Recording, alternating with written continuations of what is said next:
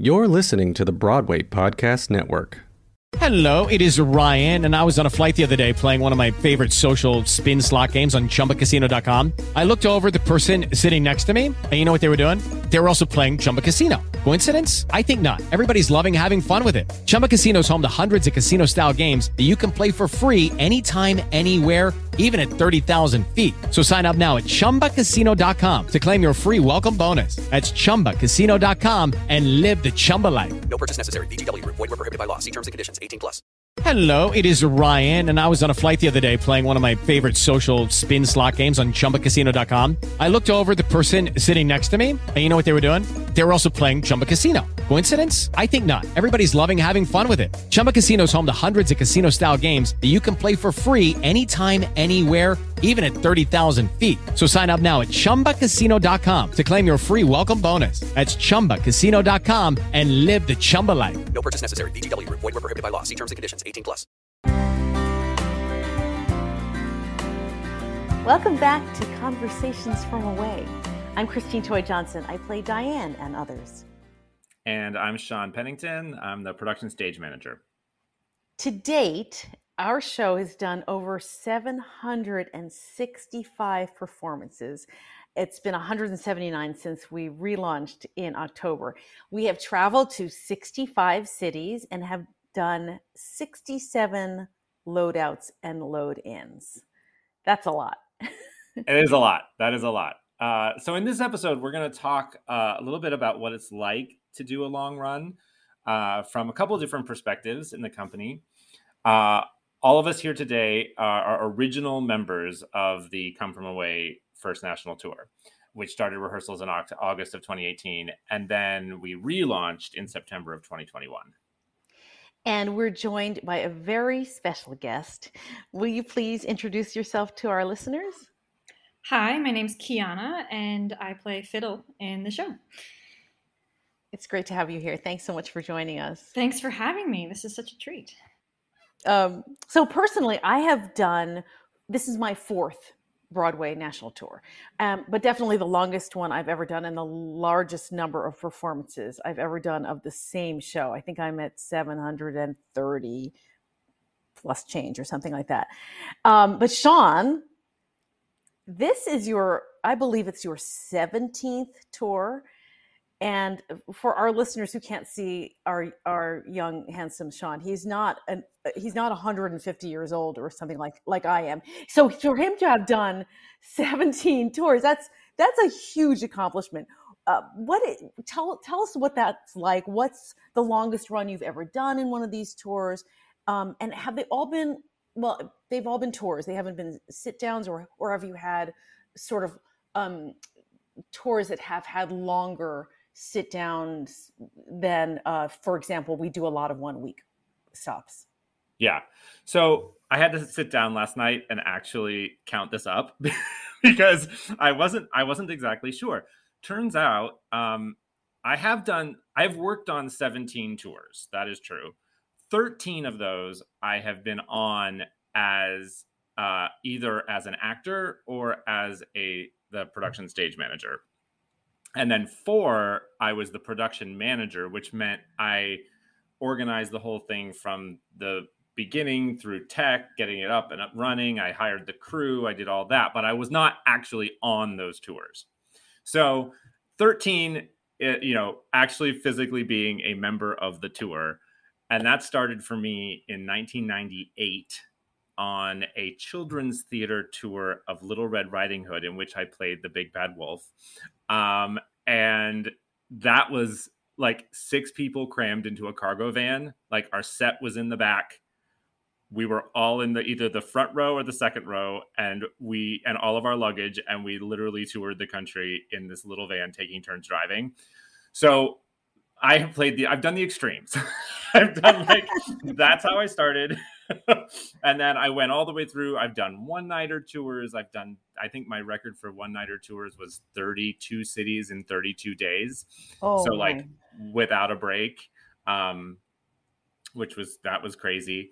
Um, all the way up to Come From Away, which is my 13th tour that I've actually been on. And I think I can fairly say my favorite um, yes. for sure uh, up to this point.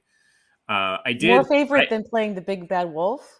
you know yeah i think so i think so that had its that had its bright spots uh but i have to answer your other question i have done i did three broadway shows as a stage manager um wicked i worked at wicked on broadway for two and a half years and so i counted that up and i think i did just over a thousand performances of wicked Wow. um, during that time.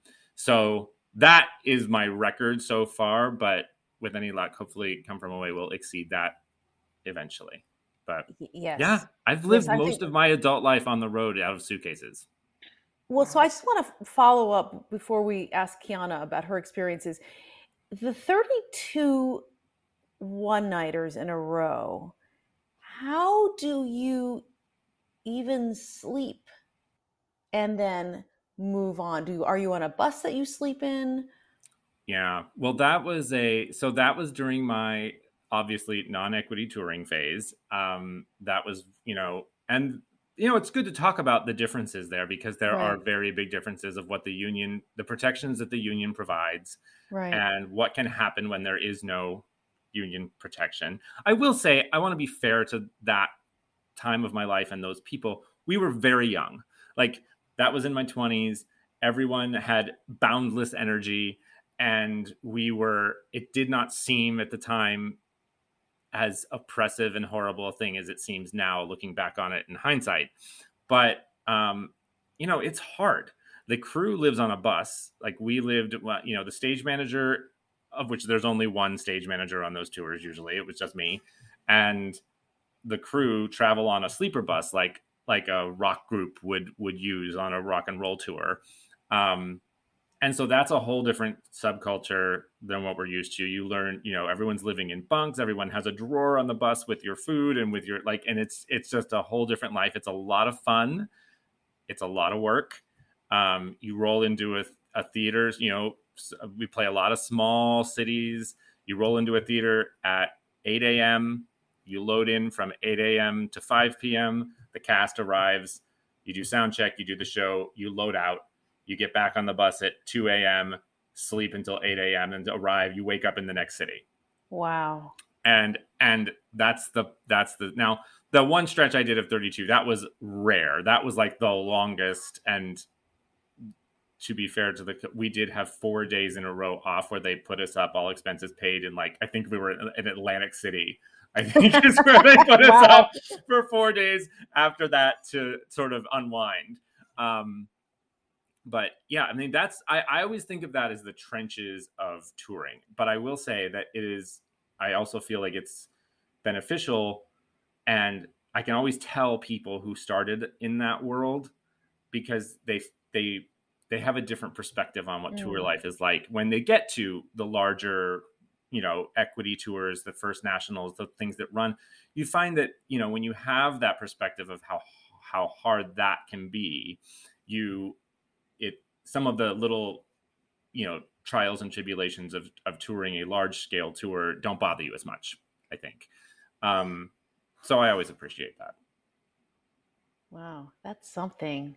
That's really something. I, when you said you each had a drawer, I actually immediately imagined that you each had a drawer that you slept in. So I'm glad to know that you didn't. You did not No. sleep in a drawer.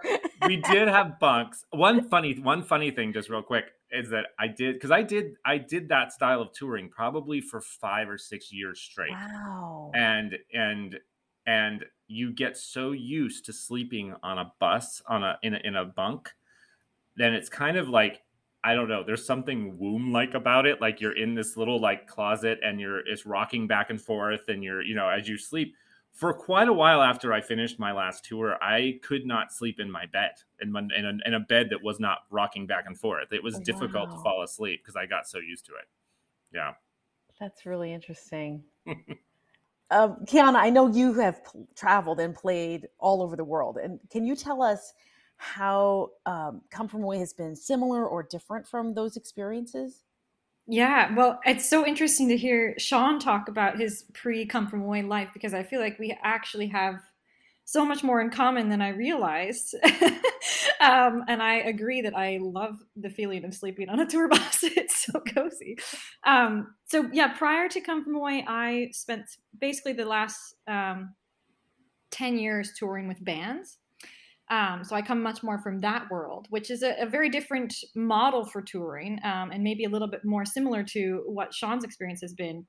Um, it's you know different cities every night you're moving really fast it's a small group um, and often you're either on you know sleeper coaches um, or you're flying and it's you know a lot of like load into a city do your sound check do the show load out drive to the next city all in the same day so you don't see as much of the place um, but yeah so i've been i've been touring with bands since i was 19 um, and a lot of that has been international. I toured with a Canadian fiddle group um, and went all over the world uh, Asia, South America, all over Europe. Um, and then after that, I toured with a Celtic rock band called Gaelic Storm. Um, and then I toured with a Spanish artist named Carlos Nunez. Um, and they all had slightly different tour models. Um, that I think have prepped me for this sort of long haul tour in very different ways. Um, but yeah, some of that takes the place of sleeper coaches. Some of it is that you're staying in hotels and you end up taking planes to every different city. Um, just all all very different.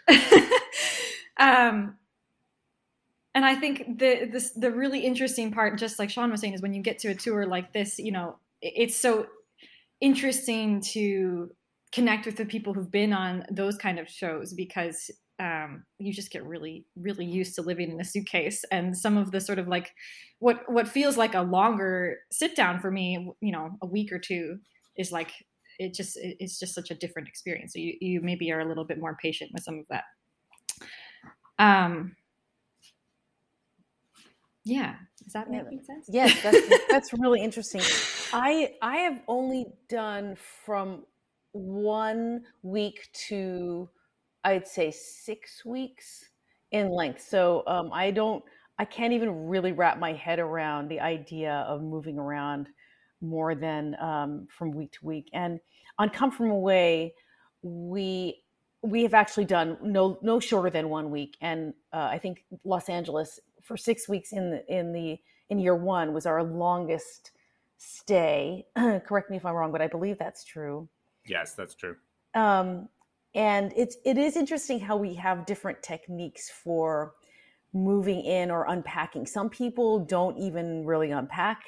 For if we we're only for a week, um, I myself have like packing cubes where I've all of my shirts are in one packing cube and all the of the pants are you know and so then then you feel like you have you can kind of unpack but you're not really taking everything out Mhm. and um, sometimes we have kitchens um, sometimes we have just a fridge and a microwave and um, and I, i'm curious to know from from your perspectives um, I'm, I'm jumping around a little bit um, but how you go about settling into a city when we are there for a week or more when it has to do with um, your your groceries and and how you you plan to take care of yourself um, both physically and mentally including um, setting up your kitchen or your little mini fridge or setting up how you um, are going to plan your week ahead. Kiana, do you want to yeah start? i'll jump into that one. I this is something i've spent a lot of time thinking about and i feel like i've, I've finally gotten to a place where i'm pretty happy with my routine. Um, but i also wanted to clarify just in in terms of like the difference of the feeling from like a tour with a band versus a show like this is you know come from away or a first national tour it is like you are out on the road nonstop um, even though you have longer sit downs whereas the life i'd previously come from in a band tour it might be you know you're like Sean was saying, in 60 different cities in 55 nights. But then you go home. Then you, you know, then you actually get to go home for a month or two months. And that is a really big mental difference I'm finding on a tour like this, which has really changed the way that I approach like how I settle into a place. um, because it doesn't it, it needs to feel like your home is on the road because you don't get to go back you don't get to have that other life that you get to like go to so i really make a point of like even though i don't travel with a lot i travel really light i do make a point of like giving myself a little okay this is my home right now. This is where i live for these two weeks or these six weeks or this one week. Um yeah i, I try to like make sure that i'm getting groceries. I think the cooking for myself is something that like really makes me feel like a real person that like lives in this city. I do try to everywhere we go like you know be like okay we're in dallas. Let's just like live in dallas. You know what would i eat here if i lived here all the time? What are some things we can find at the farmers market? Which i know we got to visit together. Those Right. make such a big difference. Um and i also have like little home tokens that i bring with myself like a little blanket and a candle that's familiar that i can just put in whatever room or apartment i'm in for that week that just feels like okay this is this is where i'm landing for right now I want to ask Sean next what he does to keep himself mentally and physically fit. In just a minute, we'll be right back.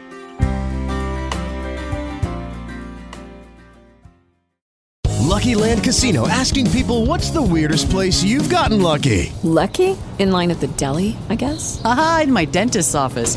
More than once, actually. Do I have to say? Yes, you do. In the car before my kids' PTA meeting. Really? Yes. Excuse me, what's the weirdest place you've gotten lucky? I never win and tell. Well, there you have it. You can get lucky anywhere playing at LuckyLandSlots.com. Play for free right now. Are you feeling lucky? No purchase necessary. Void where prohibited by law. 18 plus. Terms and conditions apply. See website for details. With the Lucky Land slots, you can get lucky just about anywhere. This is your captain speaking. Uh, we've got clear runway and the weather's fine, but we're just going to circle up here a while and uh, get lucky. No, no, nothing like that. It's just these cash prizes add up quick. So I suggest you sit back, keep your tray table upright, and start getting lucky. Play for free at LuckyLandSlots.com. Are you feeling lucky? No purchase necessary. Void where prohibited by law. 18 plus terms and conditions apply. See website for details.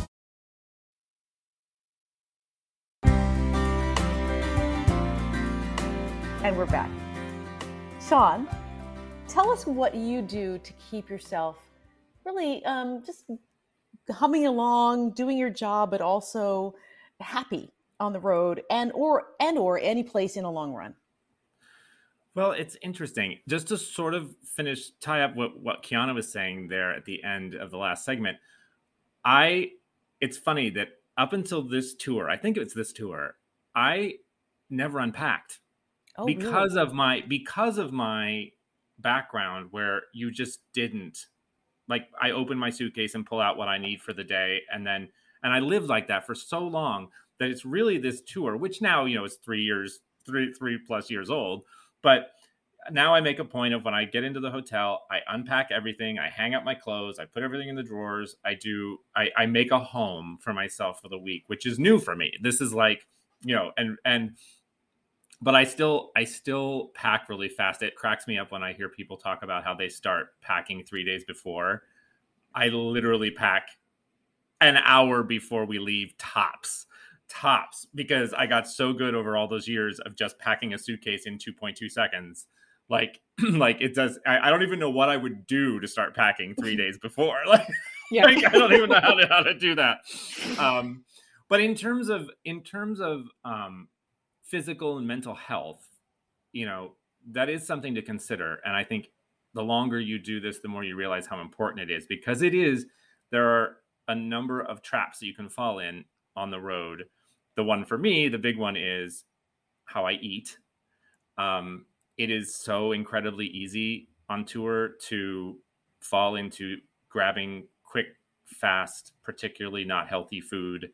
And because it's convenient, it's open late at night, it's after the show. There's just, and before you know it, you're eating nothing but fast food and pizza, at least for me.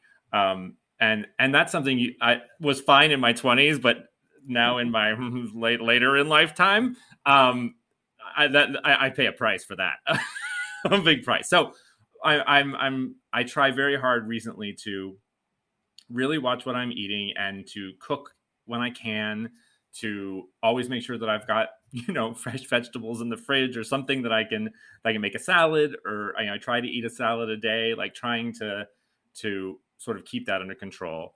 And then the other thing for me, you know, pre-pandemic, I, I tried to make uh, time to get to gyms everywhere we went. I, I, I really liked going to the gym.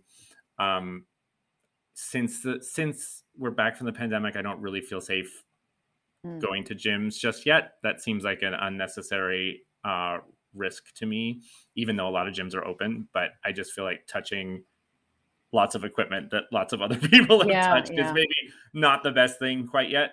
Um, so I do a lot of walking. I try to get out and walk for long distances as I can. Um, and then I really find that I have to schedule for myself just time away from the company.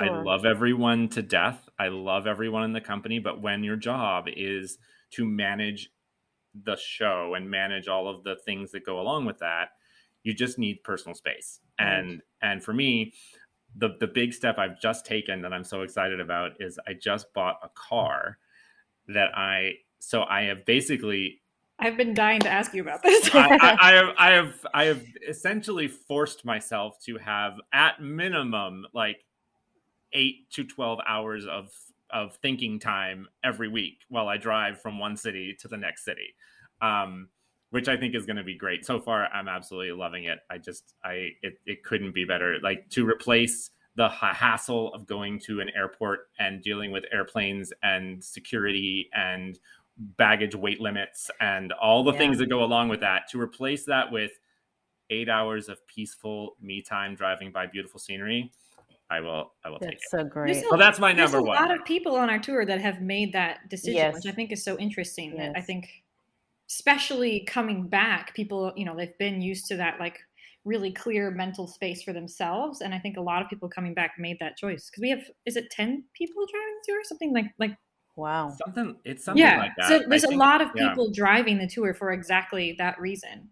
And I think it also having having those wheels gives you easier access to groceries and you know mm-hmm. some lifestyle things that maybe are just so important to mental health. I, I really want to hit home for anyone that's listening who is thinking about touring or touring that like making those choices that are so that help your mental health on tour are just so worth it. Even if it costs you a little bit more even if it takes extra time. I know chrissy you make such a point of the grocery shop every week which i'm such a huge fan of. I think that that is Right. Well, just about the best thing you can do for your mental health on the road Yeah, I think it's that that and also the the um, responsibility we have to keeping our um, our stamina in a certain place. So you know, doing eight shows a week and then also traveling on many of the days off. The idea of of building your your day so that you can optimize your energy to be um, to be where it needs to be um, at 7.30 or 6 o'clock or 8 o'clock whatever it is is really paramount. For me I, I really have a double life because i'm a writer too and so i and i wake up super early. And um, and i do my writing and i i'm the treasurer of the dramatist guild so i do meetings in the morning and then at basically 3 o'clock in the afternoon i say i'm not having any more meetings i'm now starting my day over again for come from away and i used to feel a little embarrassed to say that i would have to like take a nap but then i thought well i'm waking up 12 hours before i go to work. Who does that? So it's okay to kind of recalibrate and start over and then do all of the things you know all of the warming up all of the the um you know we were joking earlier about how most of the women in the show do not have a bathroom break during the run of the show. So like i for example i don't this is so counter counter counterintuitive to being a singer or, or a person but i stopped drinking liquids two hours before curtain because i don't want to get myself into a position where i you know i'm regretting my life where i have to you know i wish i could run off stage. Anyway i think that um it's it's pretty interesting to think about the daily um, the daily routines and and all of the elements that you've already spoken about that go into making sure we can be at our best for to do our do our job and also live our lives and be the full people that we want to be. Kiana, Yes. can, can you talk to me a little bit about your uh, daily routine? Your so what you do to to um, stay inspired and play the same show um, over and over again. Uh, I mean, we are very lucky because I think I can speak for all of us truly that we are in this rare unicorn moment where we all really truly love the show we're doing and it's it's such a gift to have that experience there have been i know for all of us other times when maybe that isn't the case where you where you you're grateful to have a job and and and you're and you like the people you're with and you like your job but it's not maybe as much of um i feel like a love fest as this has been Um, yeah, I mean, I, yes, I agree 100% that this is, it's such a beautiful story to tell. And I still feel really thankful and excited to tell it every night. Um, but, and I would say this, this goes into something I was thinking about before we started talking that the sameness of the show is, I think, my favorite and least favorite part at the same time of what a long tour like this is. And that takes a very special kind of like mental preparation as i'm sure it does for everybody you know how do you how do you approach that knowing that this is mostly going to be exactly the same as the other 764 shows that you've done? Um and of course you get to know your body better chris like you get to know how you need to prep for water for food. You start to like know okay this is kind of like an athlete like how can i be in peak performance for this moment when the curtain Right. you know goes up? How does this how do i get my body ready? But i think the the mental part of that is really important. Um and it's such a strange it's a strange life because you have all day beforehand that you kind of need to you know get yourself ready. My own routine i you know I, I do a lot of cooking at home. I try to eat well. I try to get some physical exercise in. Um, i think that's really important. Also as a as a musician that like the physical health of my body my traps and my upper you know my shoulders and my upper back is really important to how the show goes for me. Um, i've struggled a lot with pain playing in this show in particular because it's just it's one of those where i'm like sawing a lot of fast things all the time. Um, so I, I do try to like really make a point of doing some work with exercise bands or anything that can kind of like free up my shoulders and get them warmed up before the show and then i think that the like mental prep for at this point i almost feel like it's like a meditation that you get to do Mm. every night mm-hmm. um and yeah again it's just it's a thing that i love but also can be like really uncomfortable that it is it's so similar every night but then that's also the most beautiful part about it and it becomes this like warm blanket that you get to wrap yourself in and, and tell this story and like just sink into this like meditative state i think in a way. Um and i do try to come up with little challenges for myself to like keep it fresh every night. I don't know if everyone else does that this far in that like you know little little tricks that like maybe tonight i'm going to try to play all these bowings backwards and see what happens. Wow. or maybe tonight maybe i even make little goals like you know tonight my focus for this you know 100 minute meditation in violin is like i'm going to just really live in tone.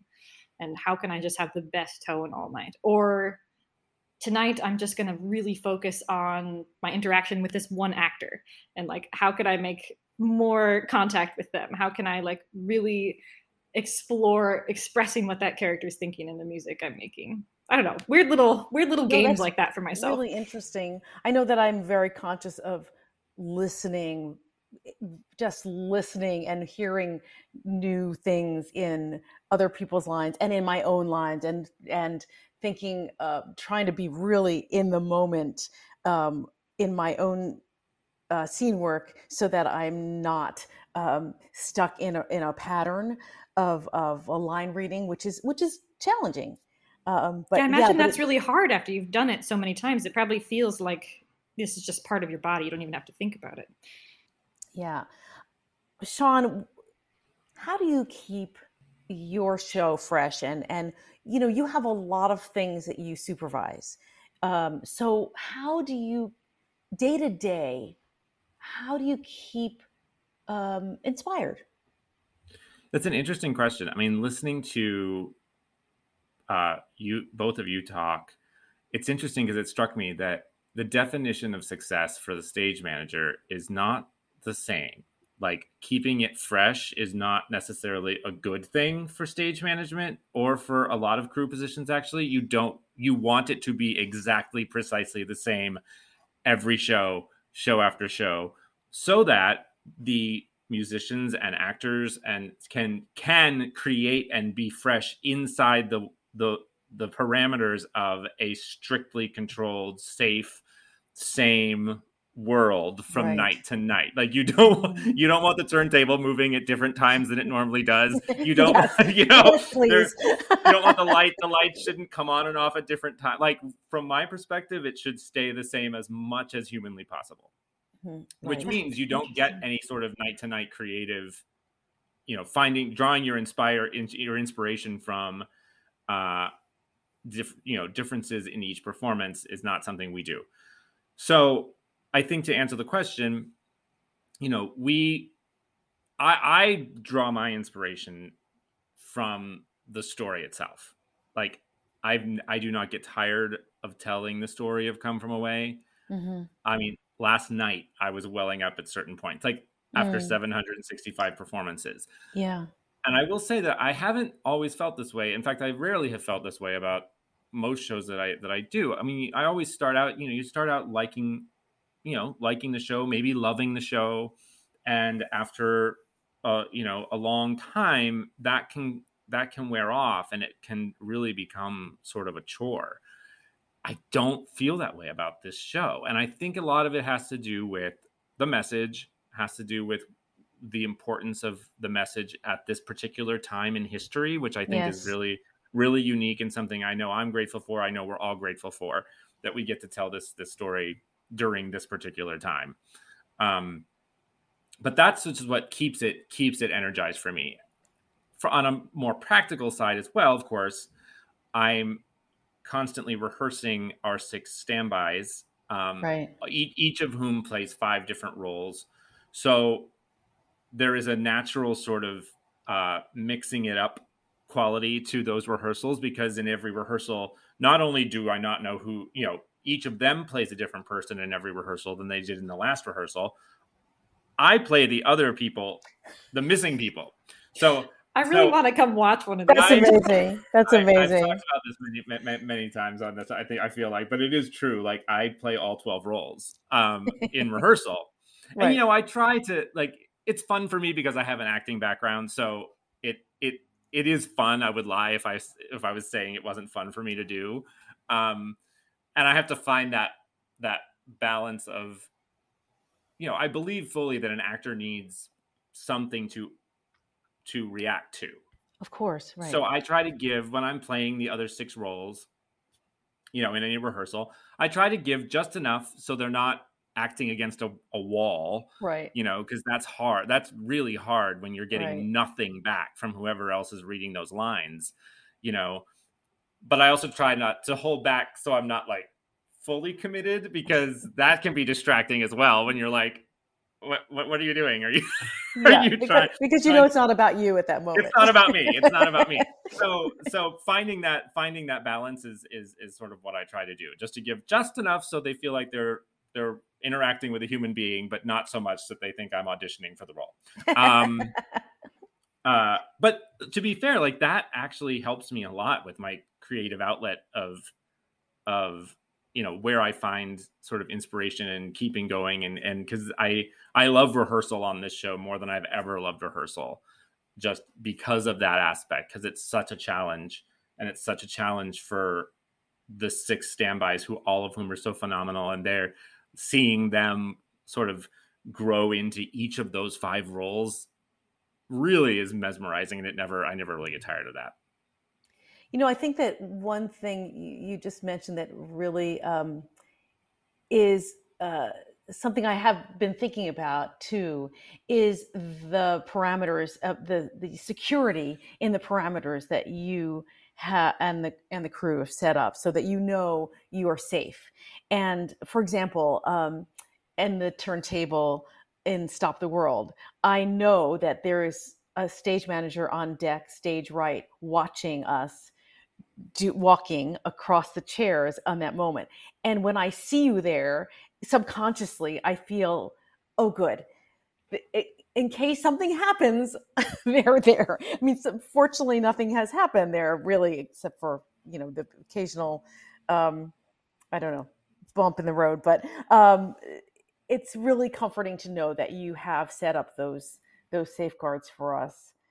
Um, can you talk a little bit about how uh, the equipment and all of the all of the, the the physical elements of the show are maintained and what what it takes to keep them going. I mean, the load-ins and load-outs are it's a miracle. We we get to a new city and the set is there, and it's it's of course it's a hard earned miracle that the crew has has put all of their their bodies and souls into. But um, Eh, but everything keeps working eh, at, night after night, and I wonder if you could talk about that a little bit.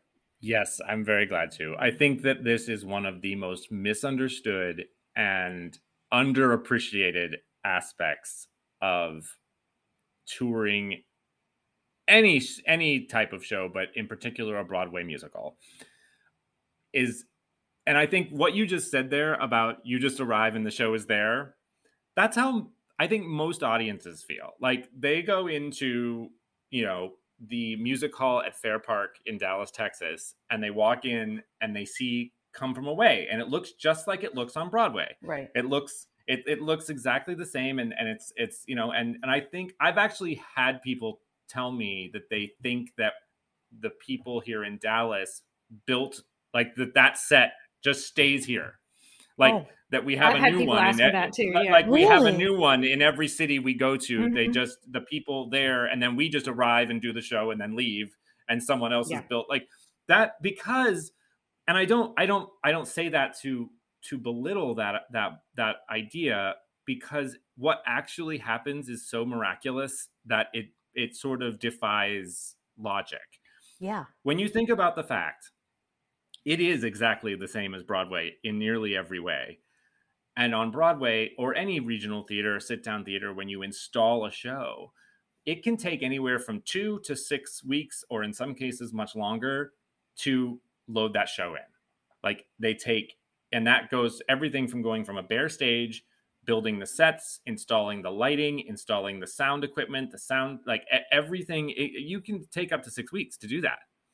We do it in 13 hours every week. Wow. 13 hours. It goes from a bare empty stage to a Broadway show. And if you've ever get a chance to watch, there's many, many people have time lapsed photography, like Yeah. done a time lapse of a load in. It's so fascinating to watch and to just see the show. It's like literally looks like a magic just add water and it, the show just grows. Like it's really interesting but it can only work because our crew it's like a swiss watch like like everything has a specific order that it has to happen in and a, spe- a specific amount of time that it has to happen in. Like you can't get things out of order. One department can't go too slow or too fast. That's something too is like you you think about oh well you know if let's say lighting you know or the carpenters let's say are having a really good day and they're really energetic and they they get there and they build the the stage and they build the trees and they build everything really fast but the lighting department has not had time to lay the cables that go under the stage and go around the trees and go up like so they could actually do damage to the whole process if they go too fast. So it's this incredible clockwork of I I do this, then you do this, then they do this, then I do this, and you do this, and it's it's been worked out, and they do it every week, and you get so efficient at it and so good at it that you just know what's gonna happen next, and um, and of course, in each city, so we have one or two or even three touring people in each department. There's sound, lighting, carpentry, props, wardrobe, hair, um, and then stage management. You know, so we tour with with those like heads, those those folks. But then in every city, we engage anywhere from 40 to 60 local crew members who don't know a- anything about the show typically they show up they're there and they listen to instructions by the road crew each of them has a team of you know six eight ten people and they they instruct them into how to build this show that they've never seen and don't know anything about. So it's literally like a paint by numbers like just trust me when i tell you plug this in there plug this in there lay this there do this there and and please follow my instructions exactly and do not do not deviate from them in any way. Because and, and, they do and the, the you know the local crews in these places know what they're doing. They know how to how, how to do that. Um but i think it's one of the it's one of the things about this this about touring that makes it such a different art form almost than broadway or or regional theater and it's it's it's these are the unsung heroes that i feel like frequently don't get the attention that they that they should get simply before the miracle of what it is that they do. Miracle is the right word. Oh, absolutely. Yes, absolutely. It is just like magic. I love that you said it's like yeah. you get to watch. it, it is. Of... It's it's incredible. It's incredible.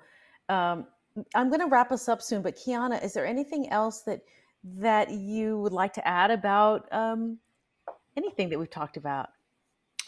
Oh gosh. Well, I was just sitting there thinking that there's this beautiful moment that I get to have every loadout that's actually one of my favorite things that keeps me so inspired that like as in the band we have our own little mini loadout you know doesn't take us 13 hours but it, it, takes us maybe 30 minutes to like you know wipe down all our instruments make sure they're packed properly for travel and um, you know that everything there's like a little bit of maintenance to do and stuff like that. And there's this little moment of overlap where I get to like finish putting my fiddles away and I put all the sheet music away and I get to watch like the hard hats come out and some of the bits of stage like start to disappear and it's just like it is actually magic and I just it's one of the most I just feel so grateful every time I am in that moment that it's it's like this absolute privilege actually to get to watch that. It's just it's so inspiring. Beautiful. That's so beautiful. I think one one of the things that that is so special about this whole experience, and I know we've all mentioned something about it, is that it doesn't get old. It never gets old. The doing hundreds and hundreds of performances and telling the story and, and getting the the energy back from the audience um, and the people in the in the, all the people in the building is so life affirming really and um, and exciting every time it, it, really never is not exciting and um, i'm just so glad that we were able to have this conversation today to hear different perspectives. We literally cannot do this show without one another. And so i'm so happy to get to share the space with you and experience your joy and generosity. So thank you so much. Thank you, Chris. Thanks so much, Chris, for having us.